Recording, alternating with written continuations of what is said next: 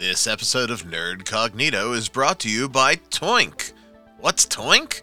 Toynk is your online source for cool costumes, trendy toys, and hot collectibles. It is an amazing, eclectic online toy store. Hey, we checked them out at one of the conventions and we reached out to them and said we love the selection of neat stuff that you have available. Check it out. Go to nerdcognito.com, scroll down the page, and find the link to Toynk, T O Y N K. Simply click on that link, surf around, and you're gonna find some cool stuff. Using our link supports the show and gives us a little cut of your spend at no extra cost to you. So definitely go to Toynk, find something neat, and support Nerd Cognito. Now, on with the show.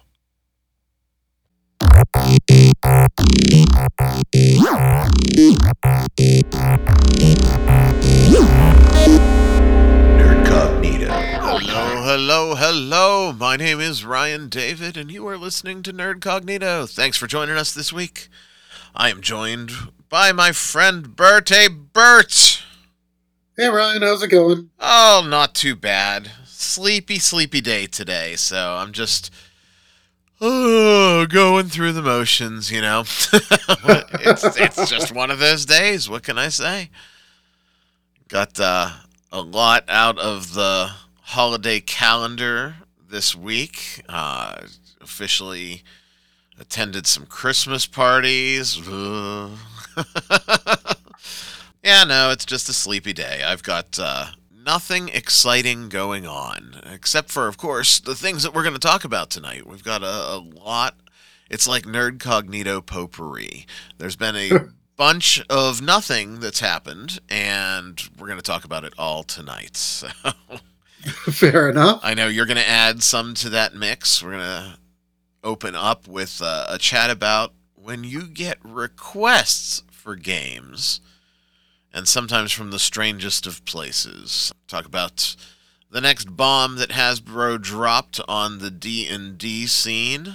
Really think they're looking to kill the IP. We of course have the news and then I had an interesting quasi gaming experience where Okay. um, our dear friend and I sat down and tipped our hat to the days gone by because of a conversation that the Nerd Cognito girls were having on Twitter about procedurally or on the fly generating a dungeon. And uh, we're going to talk about that because guess what? We now have effectively a full module ready to go for the Nerd Cognito table. Awesome. So lots of good stuff, but hey, the floor is yours because you came at me and said, "Rah, rah, rah, rah, rah," and you never do that. so tell everybody what's going on. Well, I got a text from my sister about lunchtime, Okay.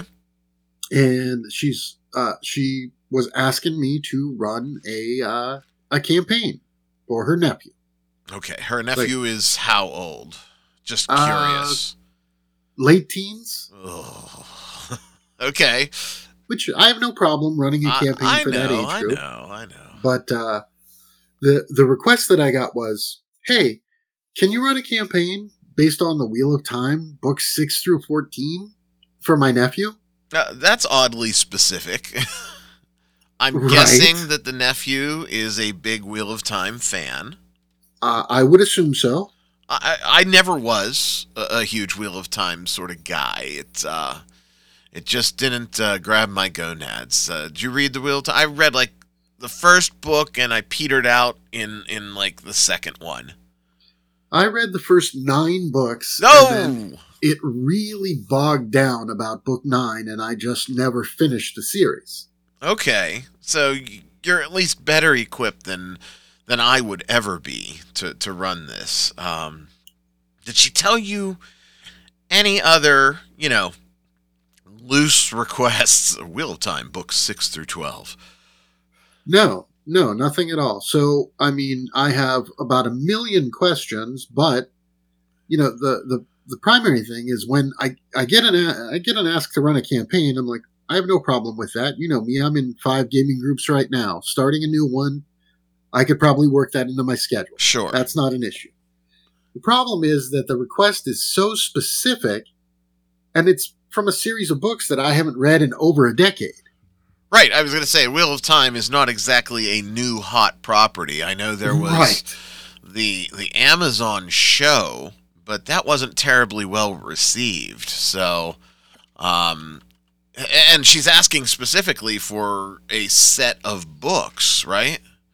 Right. So, I mean, if, if somebody said, Hey, I really love The Witcher, could you come up with a, a gaming experience that's set in that same universe where there are Witchers and monsters? And I could probably set something in a fictional universe. You know, it's just reskinning something that you've already got. You could take, you know, a D&D or a Pathfinder or something like that, you know, come up with some guidelines for the world, some, you know, look at a few maps. There's a ton of lore out there, but you don't necessarily need to know all the bits and pieces in order to be able to fit something into that world. Sure. But but to specifically go uh, this this section of books, you know, this world, and then you know nothing, no system, nothing about what they're interested in. Like Well, there is the old Wizards of the Coast D20. I don't remember if it was 3.0 or 3.5 Wheel of Time uh, system, right? I, I Right. remember uh, something came out and it was under um, Wizards actually published it, so uh, it wasn't like a, a third party and it was licensed. But uh, if you're talking about a 16 year old kid, uh, I don't know, seasoned gamer? Question mark.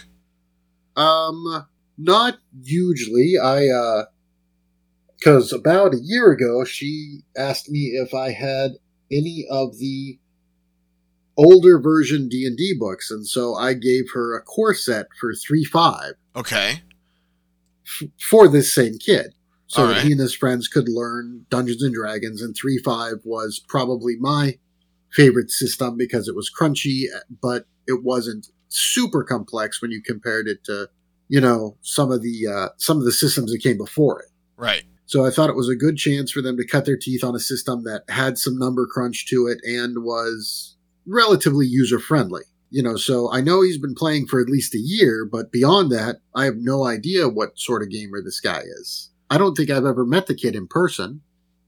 So, uh, and then you, now you're going to be sitting down at the table and running a game with him. That's that's curious. I'm just putting my thinking cap on here. Um, and again, I'm I'm looking down a certain avenue of things that would be very receptive to just accepting a skin and i'm wondering if you know maybe you do bx or Okay. possibly castles and crusades um, Okay. cnc might be the way to go i, I know troll lord for their holiday thank you to the community was giving away the digital phb i wonder if that deal is still going but if that's the possibility you can tell him right now hey go download the cnc phb uh, you download it as well, or uh, I know you have it. If not, I have it, right?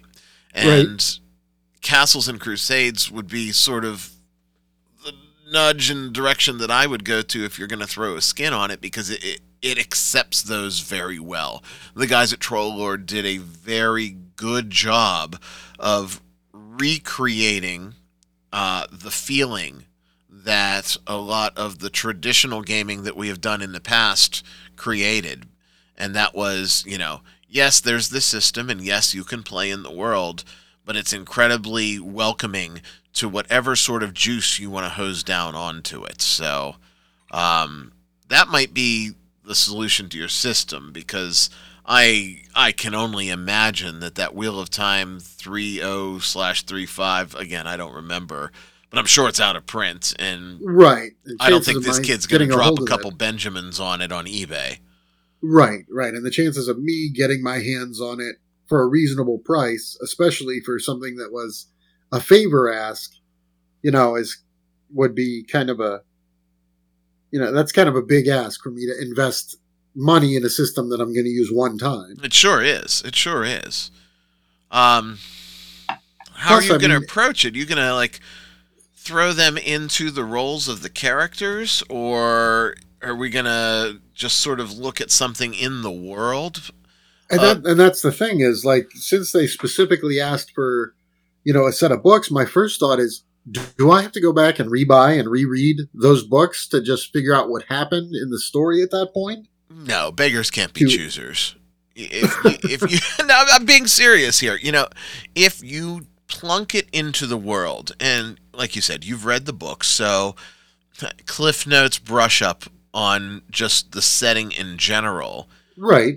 Let's let's face it. You know, role playing is role playing, no matter what we're role playing. So I have confidence you'll be able to pull that off. It's just a matter of getting up to snuff on the uh, on on the actual setting because like I said I would be I would flat out not be equipped for this because didn't read them for such a very long time and what I read was so limited and I didn't enjoy it. Uh right, Triple- right. You three strikes right there. Eh, eh, eh. To just throw a very specific ask at me, like out of the blue, I was stunned. What the heck am I supposed to do with that? I, I hear you. You know, the ladies uh, on Twitter sort of threw my name out there with a poll that they did this week. They said, you know, if uh, we could get RD to run a system online, what would you commit to play? And you know, they they threw out a, a handful of systems. I think AD&D was the winner, so putting me back into Thaco. Um, but again, you know, it, it, it does catch you off guard because I wasn't expecting that, and then uh, you know I got this this message. Hey, here you go. How do you feel about running AD and D online for our fans? And I said uh, I feel great about it, but where and when are we going to you know increase the hours in the day? you know, I have to. Uh, I guess I'm more sensitive to that. You're like, yeah, I'll just find time. Give me a 14th gaming group.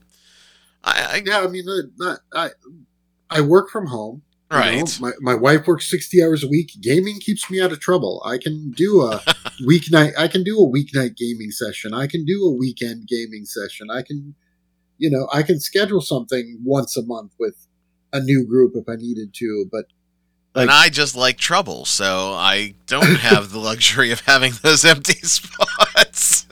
you know, the uh, uh oh hey, the Wheel of Time role playing game that you mentioned is available on Amazon. I'm sure it's probably out of print in like 200 bucks. Hundred and thirty four dollars and fifty one cents Oh, that's not bad. for a system you're going to use one time. Right. No, no, no, no, no. That's why I said, you know, find something cheap as free or very inexpensive. That's why I was going to BX too, because it, it skins well, as, as you know. Um, right, and I believe I have the digital PHB for Castles and Crusades floating around. I could skin something and make it, you know, kind of fit that world without having to invest a huge amount of money into it. No, plus, you know, it's not so bad to nudge people's eyes open that there is more to tabletop role playing than Dungeons and Dragons, Absolutely. as we're going to talk about here. um, D&D in their I I really this pains me, Bert. We've I've said this before, you know. I we we all love D&D sure, we or grew up on it. We cut our D&D. teeth on it. It was the first role playing game system I ever used. Right. It was the big bad booty daddy of them all for a very long time. So it really pains me to see the state of Dungeons and Dragons as it is now. And here we have what I think is another push towards the edge of the cliff. Um, this week, Dungeons and Dragons executives have publicly stated that they believe that, quote, the brand is really under monetized, unquote. Um, Un- under monetized. under monetized. Wizards of the Can you- Can Uh, you define that a little better? I, I- mean, they I have sure- like a thousand supplements at like twenty five bucks each, so uh, twenty five to fifty bucks. I was going to say twenty five bucks each. Hello, eighty eight miles per hour. No, they're they're they're looking at like 50 bucks a pop on at least sticker price on the supplements and then you know you wait three weeks and then they don't sell and then they're 20 bucks uh, which is unfortunately part of what we're talking about where we're seeing this horrible horrible downward trend now magic is not bringing in the money that hasbro wants hasbro has publicly said that in 2023 they're now going to lean on the d&d ip for the heavy lifting in the revenue department. That's bad news. Uh, Wizard says that they want to, in relationship to this, you know, under monetized statement, create a quote recurrent spending environment unquote around the the RPG's digital front. Now, I'm not the smartest guy in the world, but that sounds like it has microtransaction written all over it. The first thing I thought about was: Are we talking about? Are, is D and D taking a loot box model? I don't know that it's going to be a loot box model, but I can absolutely see. All right, hey, you're unlocking the Dungeons and Dragons Player's Handbook. You've paid your 25 bucks. Oh, what's that? You want the elf racial section? Five bucks. Oh, you want dwarves? Five bucks. What's that? You want to play a wizard? Five bucks. Oh, you need the feats? Ten bucks. That's not going to fly with any community, uh, ours specifically, you know, because we we sort of see that for what it is, and you know, our dear friends, they don't buy stuff to begin with. They're not going to be dropping microtransactions for Dungeons and Dragons. They're going to move on to the next hot property and leave D&D in the dust. Um, right, and to me, I mean, D and D was always a more of a table experience. But I have friends that I play online with. One of my gaming groups is exclusively online because the guys live, you know, in the middle of nowhere. They there's no opportunity for them to have FaceTime at a table to play games. So guys like that who are, you know, stuck for one of a better term with digital options, I can't see them, you know, kind of swallowing that. No, and and and you know, we just alluded to it. CNC just gave away their PHB.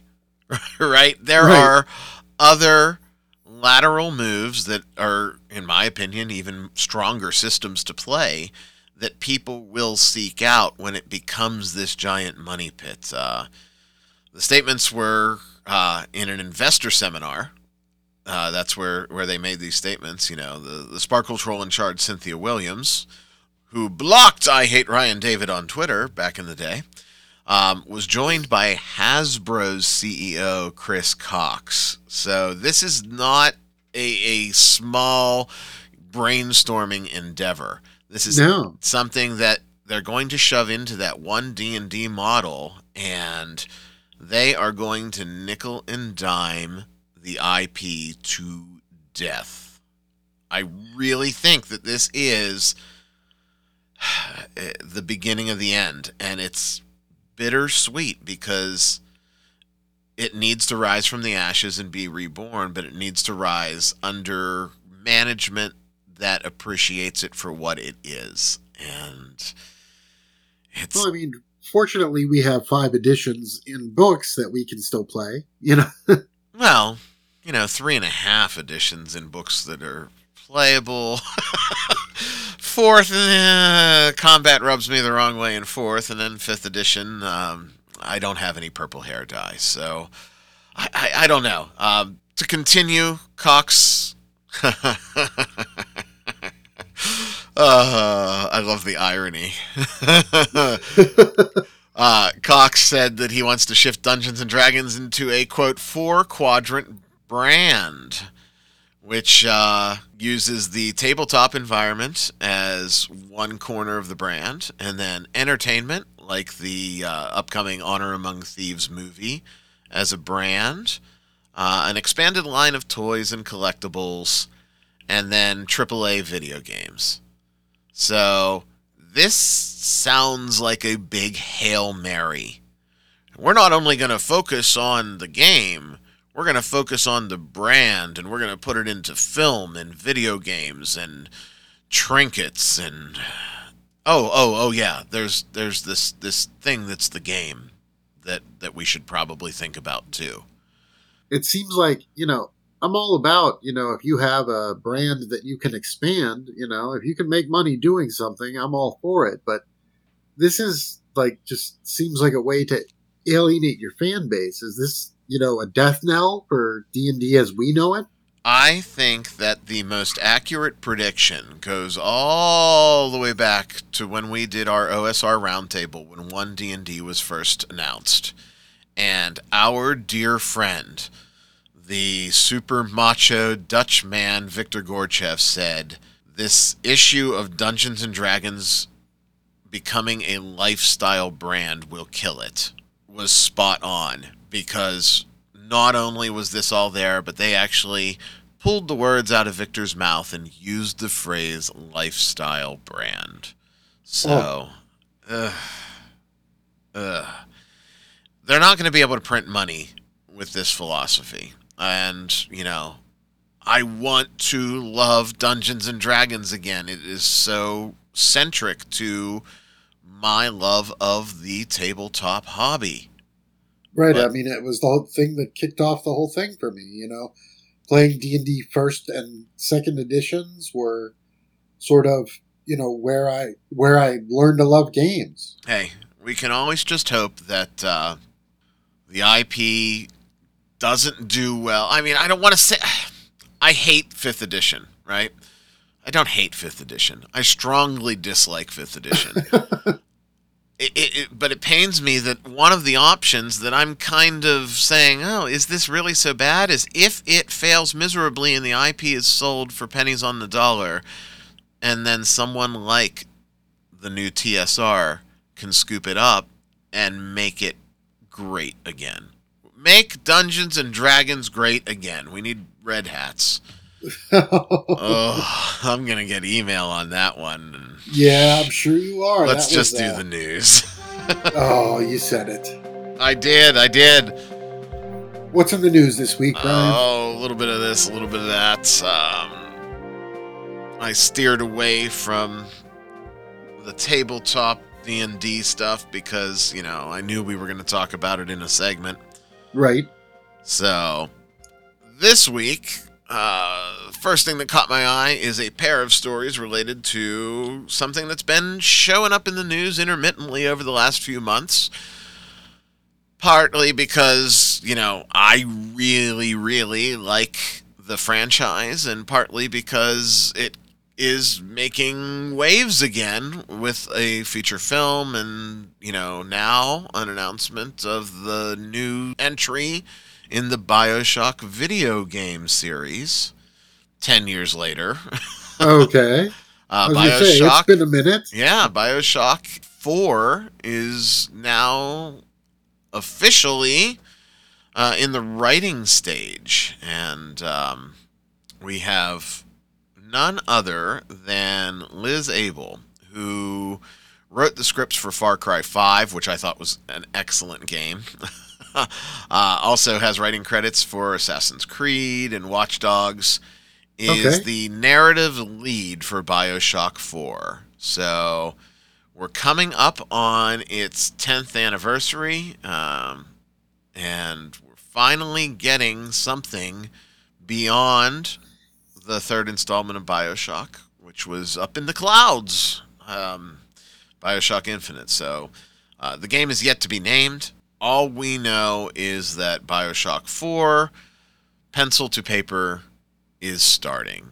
And that's. Well, she has certainly has the, the chops to pull that off, considering her history. The, uh, you know, the question is, you know, what is what has that company been doing for ten years? I mean, Bioshock was, you know, don't get me wrong, Bioshock was a great franchise. It was a lot of fun to play. It had really interesting lore, but it's been you know 10 years since we've seen anything out of it. Well he- here's the thing right? We know that the parent company that was the originators of bioshock uh, has been dormant forever and ever and ever and then rebranded themselves as ghost games and then has been dormant since the rebranding until our next news story. Um, but the Bioshock franchise itself has been um, under the umbrella of 2K, and they now have spun off their own development studio called Cloud Chamber, which is going to be responsible for the next entry in the Bioshock line. Uh, subsequent leaks suggest that we are looking at an abandoned research base in the Antarctic. But Ooh, that's an interesting idea for that franchise. right now, it's all just conjecture. There's nothing that confirms nor denies. So uh, we we will see. We'll I- have to keep our eye on it and put out Drool Bucket under Ryan. Yeah, yeah. I I did allude to the fact that Ghost Games and Ken Levine, the original creator of Bioshock, has also made some news this week. Um, at the Game Awards, he released a brand new trailer for a game called Judas. And that trailer, shocker, gives off lots of Bioshock vibes, right? Okay, what is Judas? I have not heard of this. Uh, Judas is, according to Ghost Games, an entirely new world and set of characters, and is going to explore different approaches to single player yet narrative first person shooters. Huh. Other than that, we only have a really weird concept trailer that was released at the Video Game Awards with very stylized art and very unique looks. Possibly some sort of mechanical woman, robot, sentient AI, who knows? Um, Huh. All we know is that Ghost Games is now, or excuse me, Ghost Story Games. I always leave, leave out the Ghost Story. Ghost Story Games is under Take Two Interactive, and it will be that studio's official first title. So, I'd be interested to know more about that. Uh, I'll have to keep my eye out for that. I, I've always liked something, you know, narrative driven. So when I think of narrative driven, like first person shooters, you know, you think of things like Fallout or Outer Worlds. So it'll be interesting to see somebody else's take on it. We'll see what we've got. Hey, we've got lots of video games in the news this week. Uh, Final Fantasy fans can rejoice. Square Enix has announced that Final Fantasy 16. That Yes. that pains me to say that 16 because you and I were there for one. We were there for one. Um, Final Fantasy 16 has a release date set for June 22nd, 2023. Of course, PS5 exclusive. what do we know?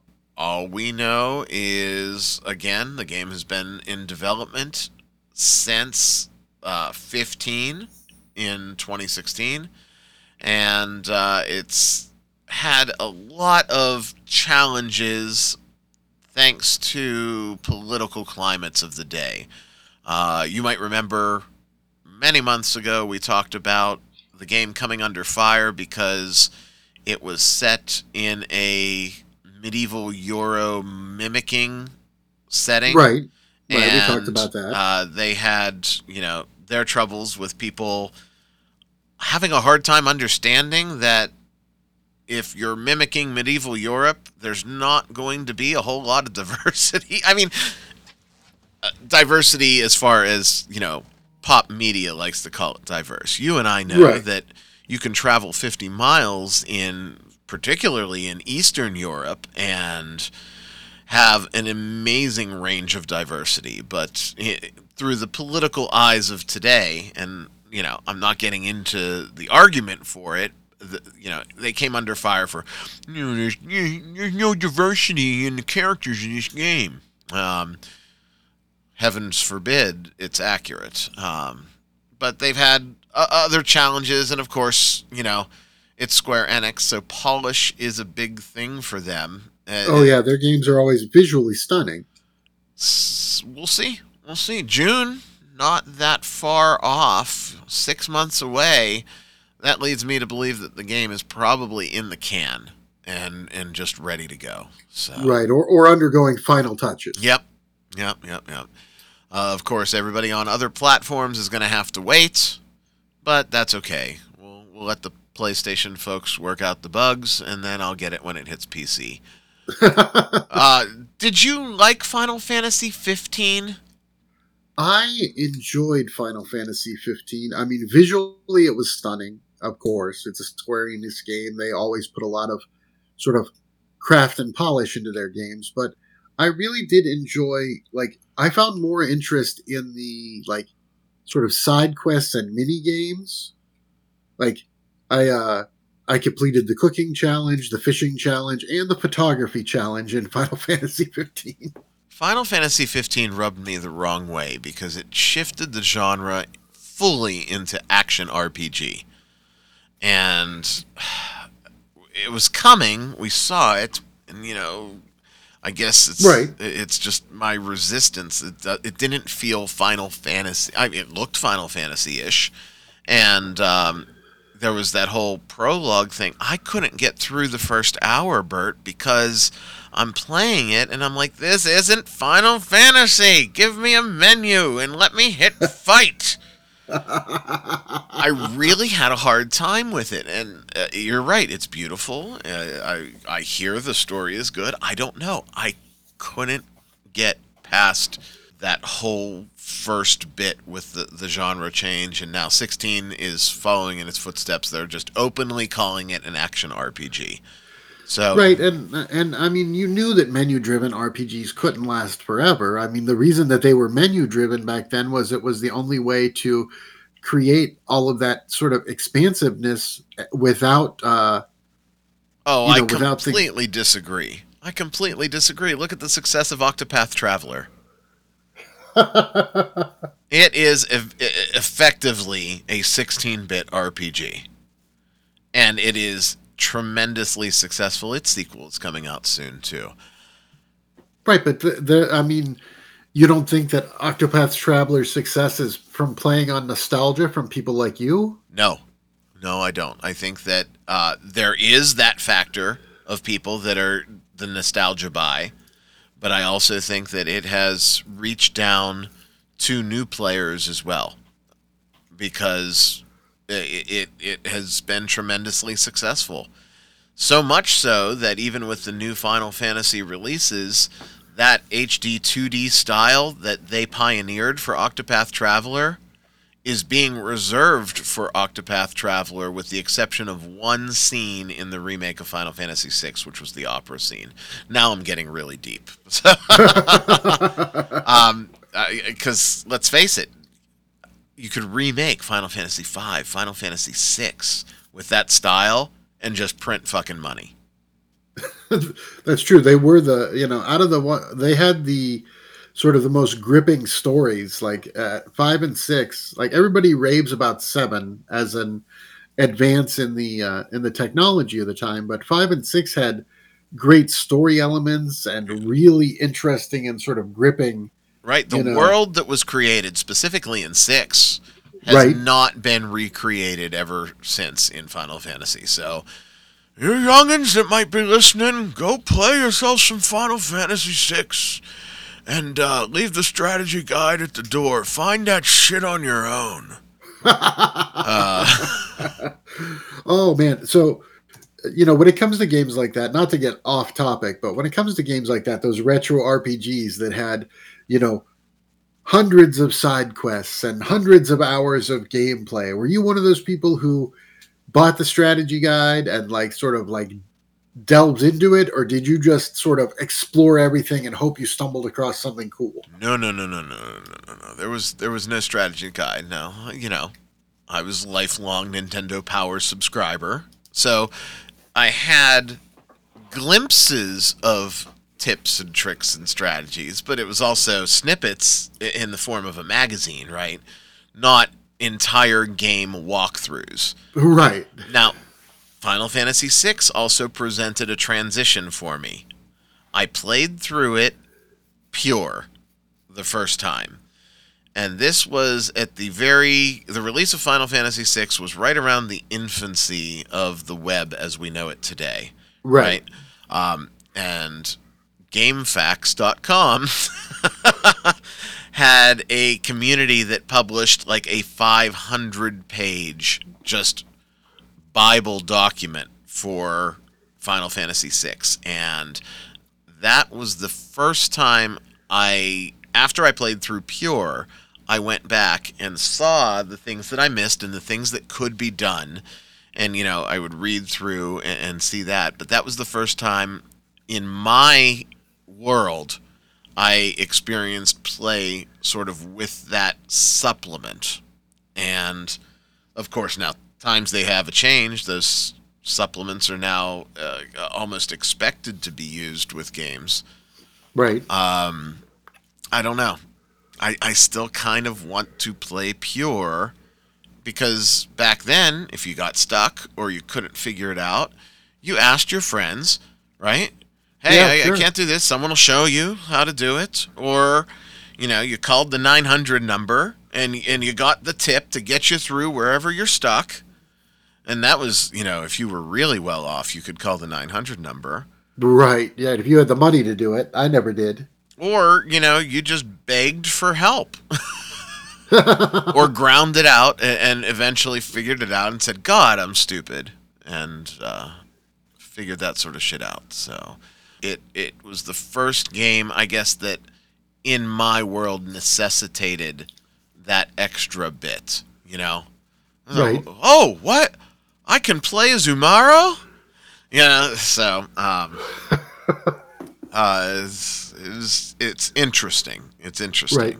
I don't shun that entirely. Obviously, I did it right, but um, it still leaves a bitter taste in my mouth when I have to look something up.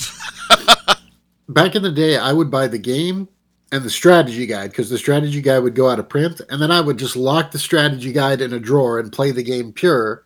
And then I had the strategy guide to show me what I missed later, but I always bought them together because it, for the longest time, like those strategy guides would disappear. They'd go out of print. You Yep. couldn't get them. and and they did only get one run unless it was a super super big hit game.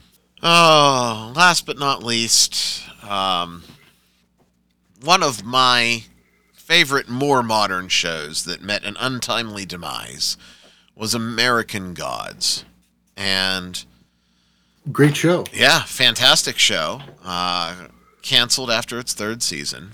Uh, saw its showrunners shifting every single year. Saw its cast in turmoil. Um, for such an angsty show, it had an angsty behind the scenes as well. and um, we, as fans of the show, were not the only ones that felt that sort of burn. Uh, recent interview with Crispin Glover, you know him. He played Mr. World. Of course. We also know that uh, he is the first and only, in my mind, George McFly. True. He recently disclosed in an interview that the chaos from behind the scenes led to the chaos of the show, and despite critical and rating success, the, the show met its untimely end almost as much for the behind the scenes confusion as it did with what was going on on the screen. Quote, each season had a different showrunner, which of course that's a bit confusing because the showrunner is going to have very individualized approach to how they write or are in charge of the writing team. He continues, I was expecting within the three years that he would have done this kind of slow motion interpretation of the book from Bryan Fuller and Michael Green, and then unfortunately that didn't continue. Um, everything just went awry, and if you watched, honestly, it did kind of fall apart towards the end of the second season, and the third season was really hit or miss. Um, Yeah. Yeah. I, I can't disagree with you. it, it was such a great show that just never was able to, I think, reach the peaks that it really could. Um, Right. I mean, the first season was amazing, but they were still finding their footing. And then it sort of seems like they lost their way in season two. And season three, like you said, was hit or miss. Sometimes they were seemed like to be right on track, and other times it was just kind of, you know, all over the place. right. Not to mention, you know, it started to draw the ire of the woke warriors too in season two. Um, they were accused of insulting just about anything. I mean, throw it at the wall. They were accused of it. They, you're insulting black viewers. You're insulting LGBTQIA plus viewers. You're insulting Native Americans. You're insulting who knows what else. And then season three, almost as a knee jerk reaction to that, had, you know, oh, well, we're going to have our super gay episode. We're going to have our super black episode. We're going to have our super Indian episode. And it's, it just, it didn't work. Mean, I wanted it to work because I really loved the premise. I loved the cast. I thought the cast was tremendous. And, you know, I I I would go gay for Ian McShane in just about anything. So uh, come get me, Odin. Um, I'm glad to know that the angst I feel as a fan wasn't limited just to me. So share in my suffering, peoples. Um, I wanted it to be so good and held on through the whole thing, and it just it just fizzled, man. It did. Uh, it did. Mm. Mm-mm-mm-mm-mm. So sad. Want I, I still I still love the show though, right? Right. I really do. I look back and I, I, I still love that fucking show. Oh, that's the news, my friend. Ah, shit. Yeah, I mean it's uh the the news is kind of all over the place this week, isn't it? Yeah. Trip down memory lane, a uh Lots of video You know, games. lots of video almost games. exclusively video games were it not for American Gods because like I said, you know, the big D&D news was bigger than just us talking about it for a couple of minutes. right. Uh, we went heavy in the first half, so we'll clean up light in in in the last segment here. I alluded End on to a high it. note. Pardon me?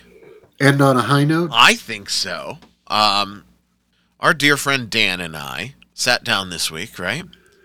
Okay. And uh, well, you know, he has a very enviable gaming library, to say Right. the I, least. I, I would almost call it a gaming hoard. He has, uh, you know, anytime you're like, "What's this one obscure thing?" and he goes, "Oh yeah, I've got like, uh, I've got all of that." I think a gaming hoard is an accurate description for it because it's not terribly organized and it's not No. categorized and it's just there, but he's got it all, right? Right. It's like a cave in his house where all of the games are just like everywhere.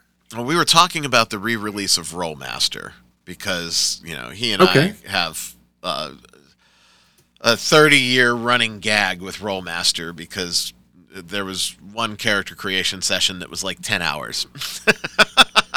we love our charts. Um, and I was saying, you know, the re-release of Rolemaster is coming out. He's like, "Oh, that's great. Let's look at this." Da da da. We went through and we looked at the the re-release of Rolemaster, and he said, "You remember the Central Casting books?" And I said, "Yeah, I had Dungeons." He's like, "Yeah, I've got them all."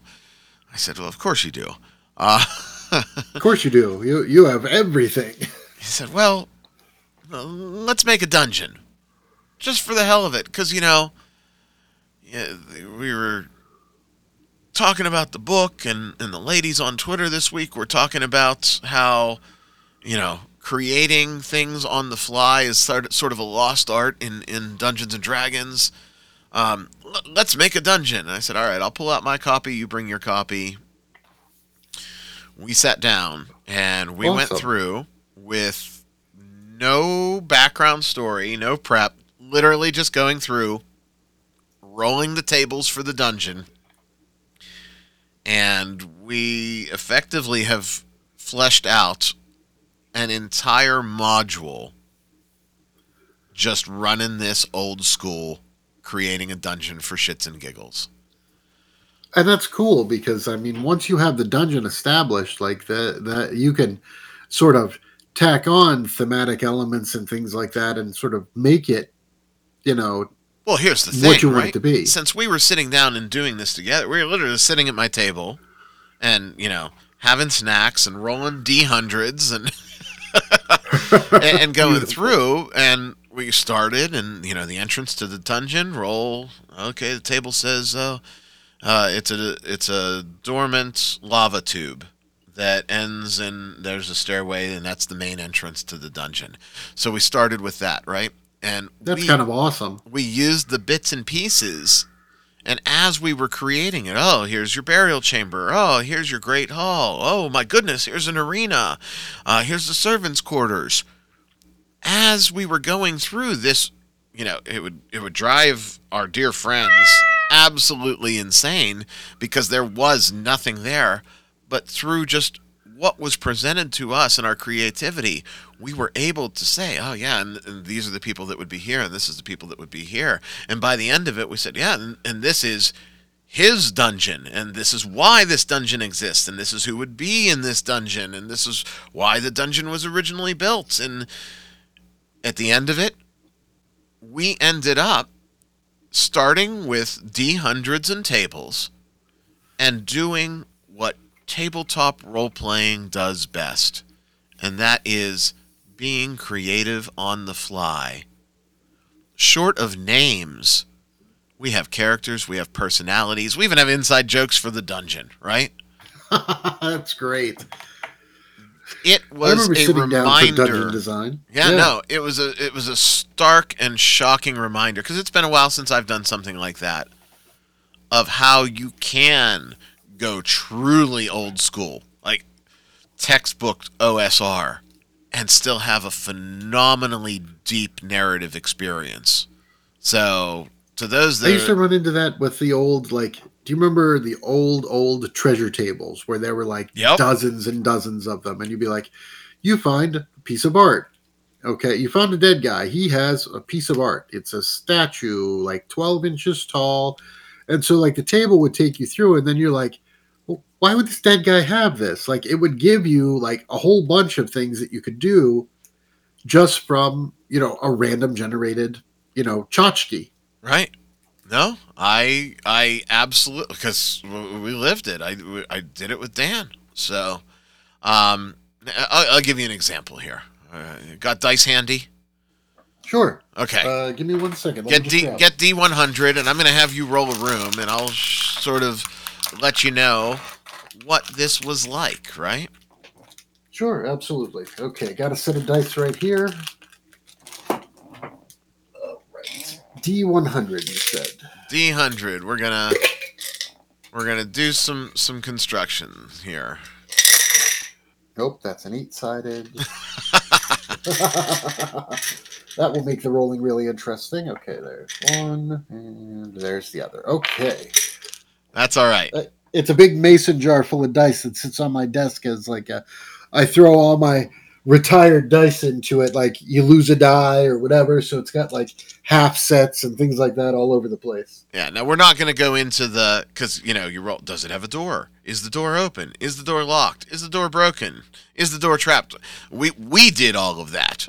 Right right. Um but uh, I, i'm gonna i'm gonna just pick up on uh, a you know uh, on a generic room, and, and sort of we're gonna mimic what happened here. So okay. Okay. So your first D hundred. Thirteen. Thirteen. Uh, we're creating a military room. Okay. Next D hundred. 84. 84. It is a guard room. Okay. Now, a guard room has to have an antechamber, right? Because right you know, for for two reasons. One is if you have some good mercenaries that are on your team, you don't want anybody getting into their room.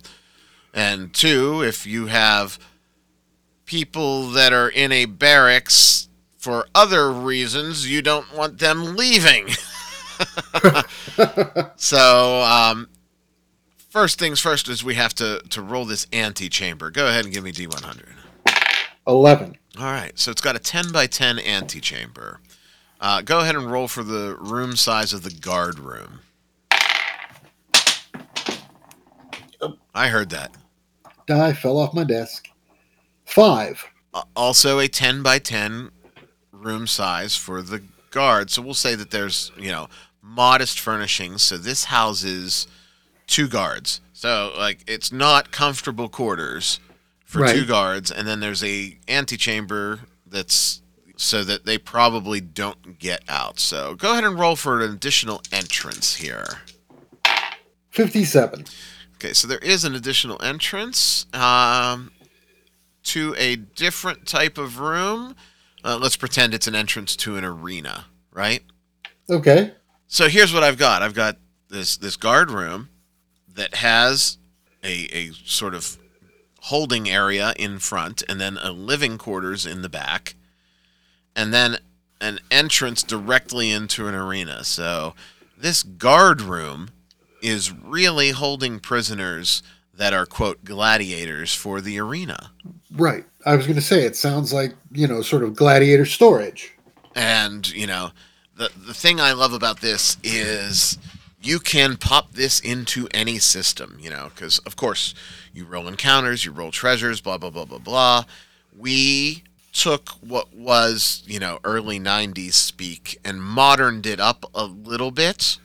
Right. Um, so when we rolled for an encounter, you know, I either had below, at, above, significantly above, or run away. right. Right. And we, we we did that, and I have a complete system agnostic dungeon with a story because as we were going through this, we were doing the oh yeah well you know Bob and Jim have been in here for 10 years. They haven't lost a fight, but they know it's coming sooner or later. They're not getting any younger. And, you know, they made friends with the one servant whose servant's chamber is across the hall, and she brings them their meals and tries to slip them, you know, extra rations as they get it because Jim and Sophie are really having a little uh, boot knocking in, in the nighttime whenever the master's away, blah, blah, blah, blah, blah. And it just goes from one to the other to the other. But oh, out in the arena, on the other side of the arena, there's a taxidermy room. So the lions that get destroyed in the arena get taxidermied and then put into the Great Hall. Uh, just this stream of consciousness approach to creation. Right, right. And as it goes along, like even from the little bit that you gave me, I can almost picture like, you know, this is some uh, you know, this is some grand you know, grand palace for some mad despot. I can see the taxidermy room, like he stuffs the lions and marks the number of kills, and the well, you'll see the like the lion's name and the number of kills that they had before they were brought down. Do and- you have my house bugged, Bert? no, no, not at all. No, I, it it was a really refreshing experience. So for everybody out there that is worried, or if you are, you know, maybe you cut your teeth on fourth or fifth edition, and you are intimidated by this process, don't be. Don't be. Find someone in your group or outside of your group that you can just have a conversation with creatively and try it. Or at your next session, know that there's an encounter but not know what it is. Or know that the party is going to do X but not know where they're going to do it. And create it on the fly because that is part of the magic that made us fall in love with the hobby. It's right. I not mean, inspiration can come from anywhere, just even from charts and tables. Absolutely.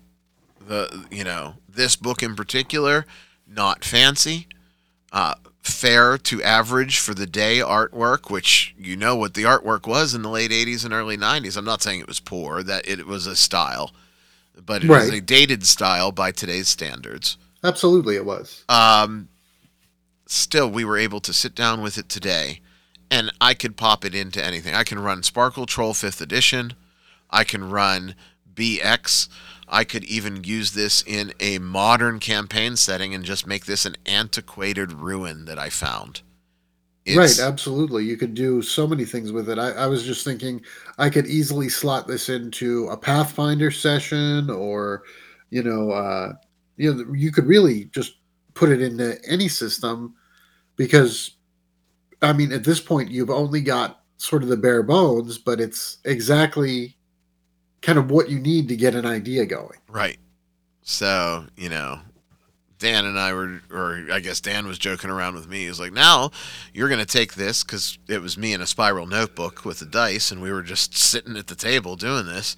He said, You're going to take this and you're going to go into campaign cartographer for three months and you're going to have this dungeon, aren't you? And I said, I am. He said, Well, if you do that, you might as well just format it and put it up for two bucks on drive through or on Big Geek Emporium and make it available. And I said, oh, you know, Auras is going to be a long ways away, but this, I, I could, you know, I could have this crazy volcano dungeon lair that you can pop into any setting, any campaign that you want anywhere. I don't know that I'll actually do that if I were going to release it. who, who knows? Uh, but You know, could it could be a module for auras. it could, it could, it could be the the the sample dungeon for for the core book of auras. Uh, it could be nothing. It could just live in my notebook, and I had a wonderful time with a good friend. So, who the hell knows what it's going to be? But it was a wonderful reminder that we're not wrong. we're not it wrong. sounds like a it sounds like a great way to kill an afternoon. I wish I had been there. Afternoon. Uh, we we didn't start it till probably nine o'clock. So, oh, okay. uh, Burning the midnight oil on that one then. no, you know, it wasn't that bad because you know we had dinner with it, and we weren't you know really grinding hard. It's not like we were sitting there working. We were just having a good time. And then all of a sudden, it's like I'm tired. Why? Oh, it's one in the morning. Okay. Been there. So, uh, really fun time. Uh, definitely reminded me that in our hobby, improv and creativity are still king. And don't let those other folks tell me otherwise. Hey, you know who's our king right now? Who's our king right now? Our king, well, sort of king. How about we just call them our checkmark hero? Our checkmark hero is still Matt Barninger. We're getting closer, Bert. We're getting closer. We can finally turn on the blue checkmark, hopefully soon. Knock on wood. Um, the the big bad Elon has uh, turned on the subscriptions again. It is still just Apple, but um, our checkmark hero Matt Barninger has enabled us to do that, and we thank him for it. He's a super guy, really interesting and awesome creative writer and screenwriter. Follow him on Twitter at Matt underscore Barninger, B A R N I N G E R. Uh, really, really proud to have Matt as our first checkmark hero. You too can be a checkmark hero. Just Venmo eight bucks to at Nerdcognito, and in the order that we get your eight bucks is the order that you will be the checkmark hero for that month.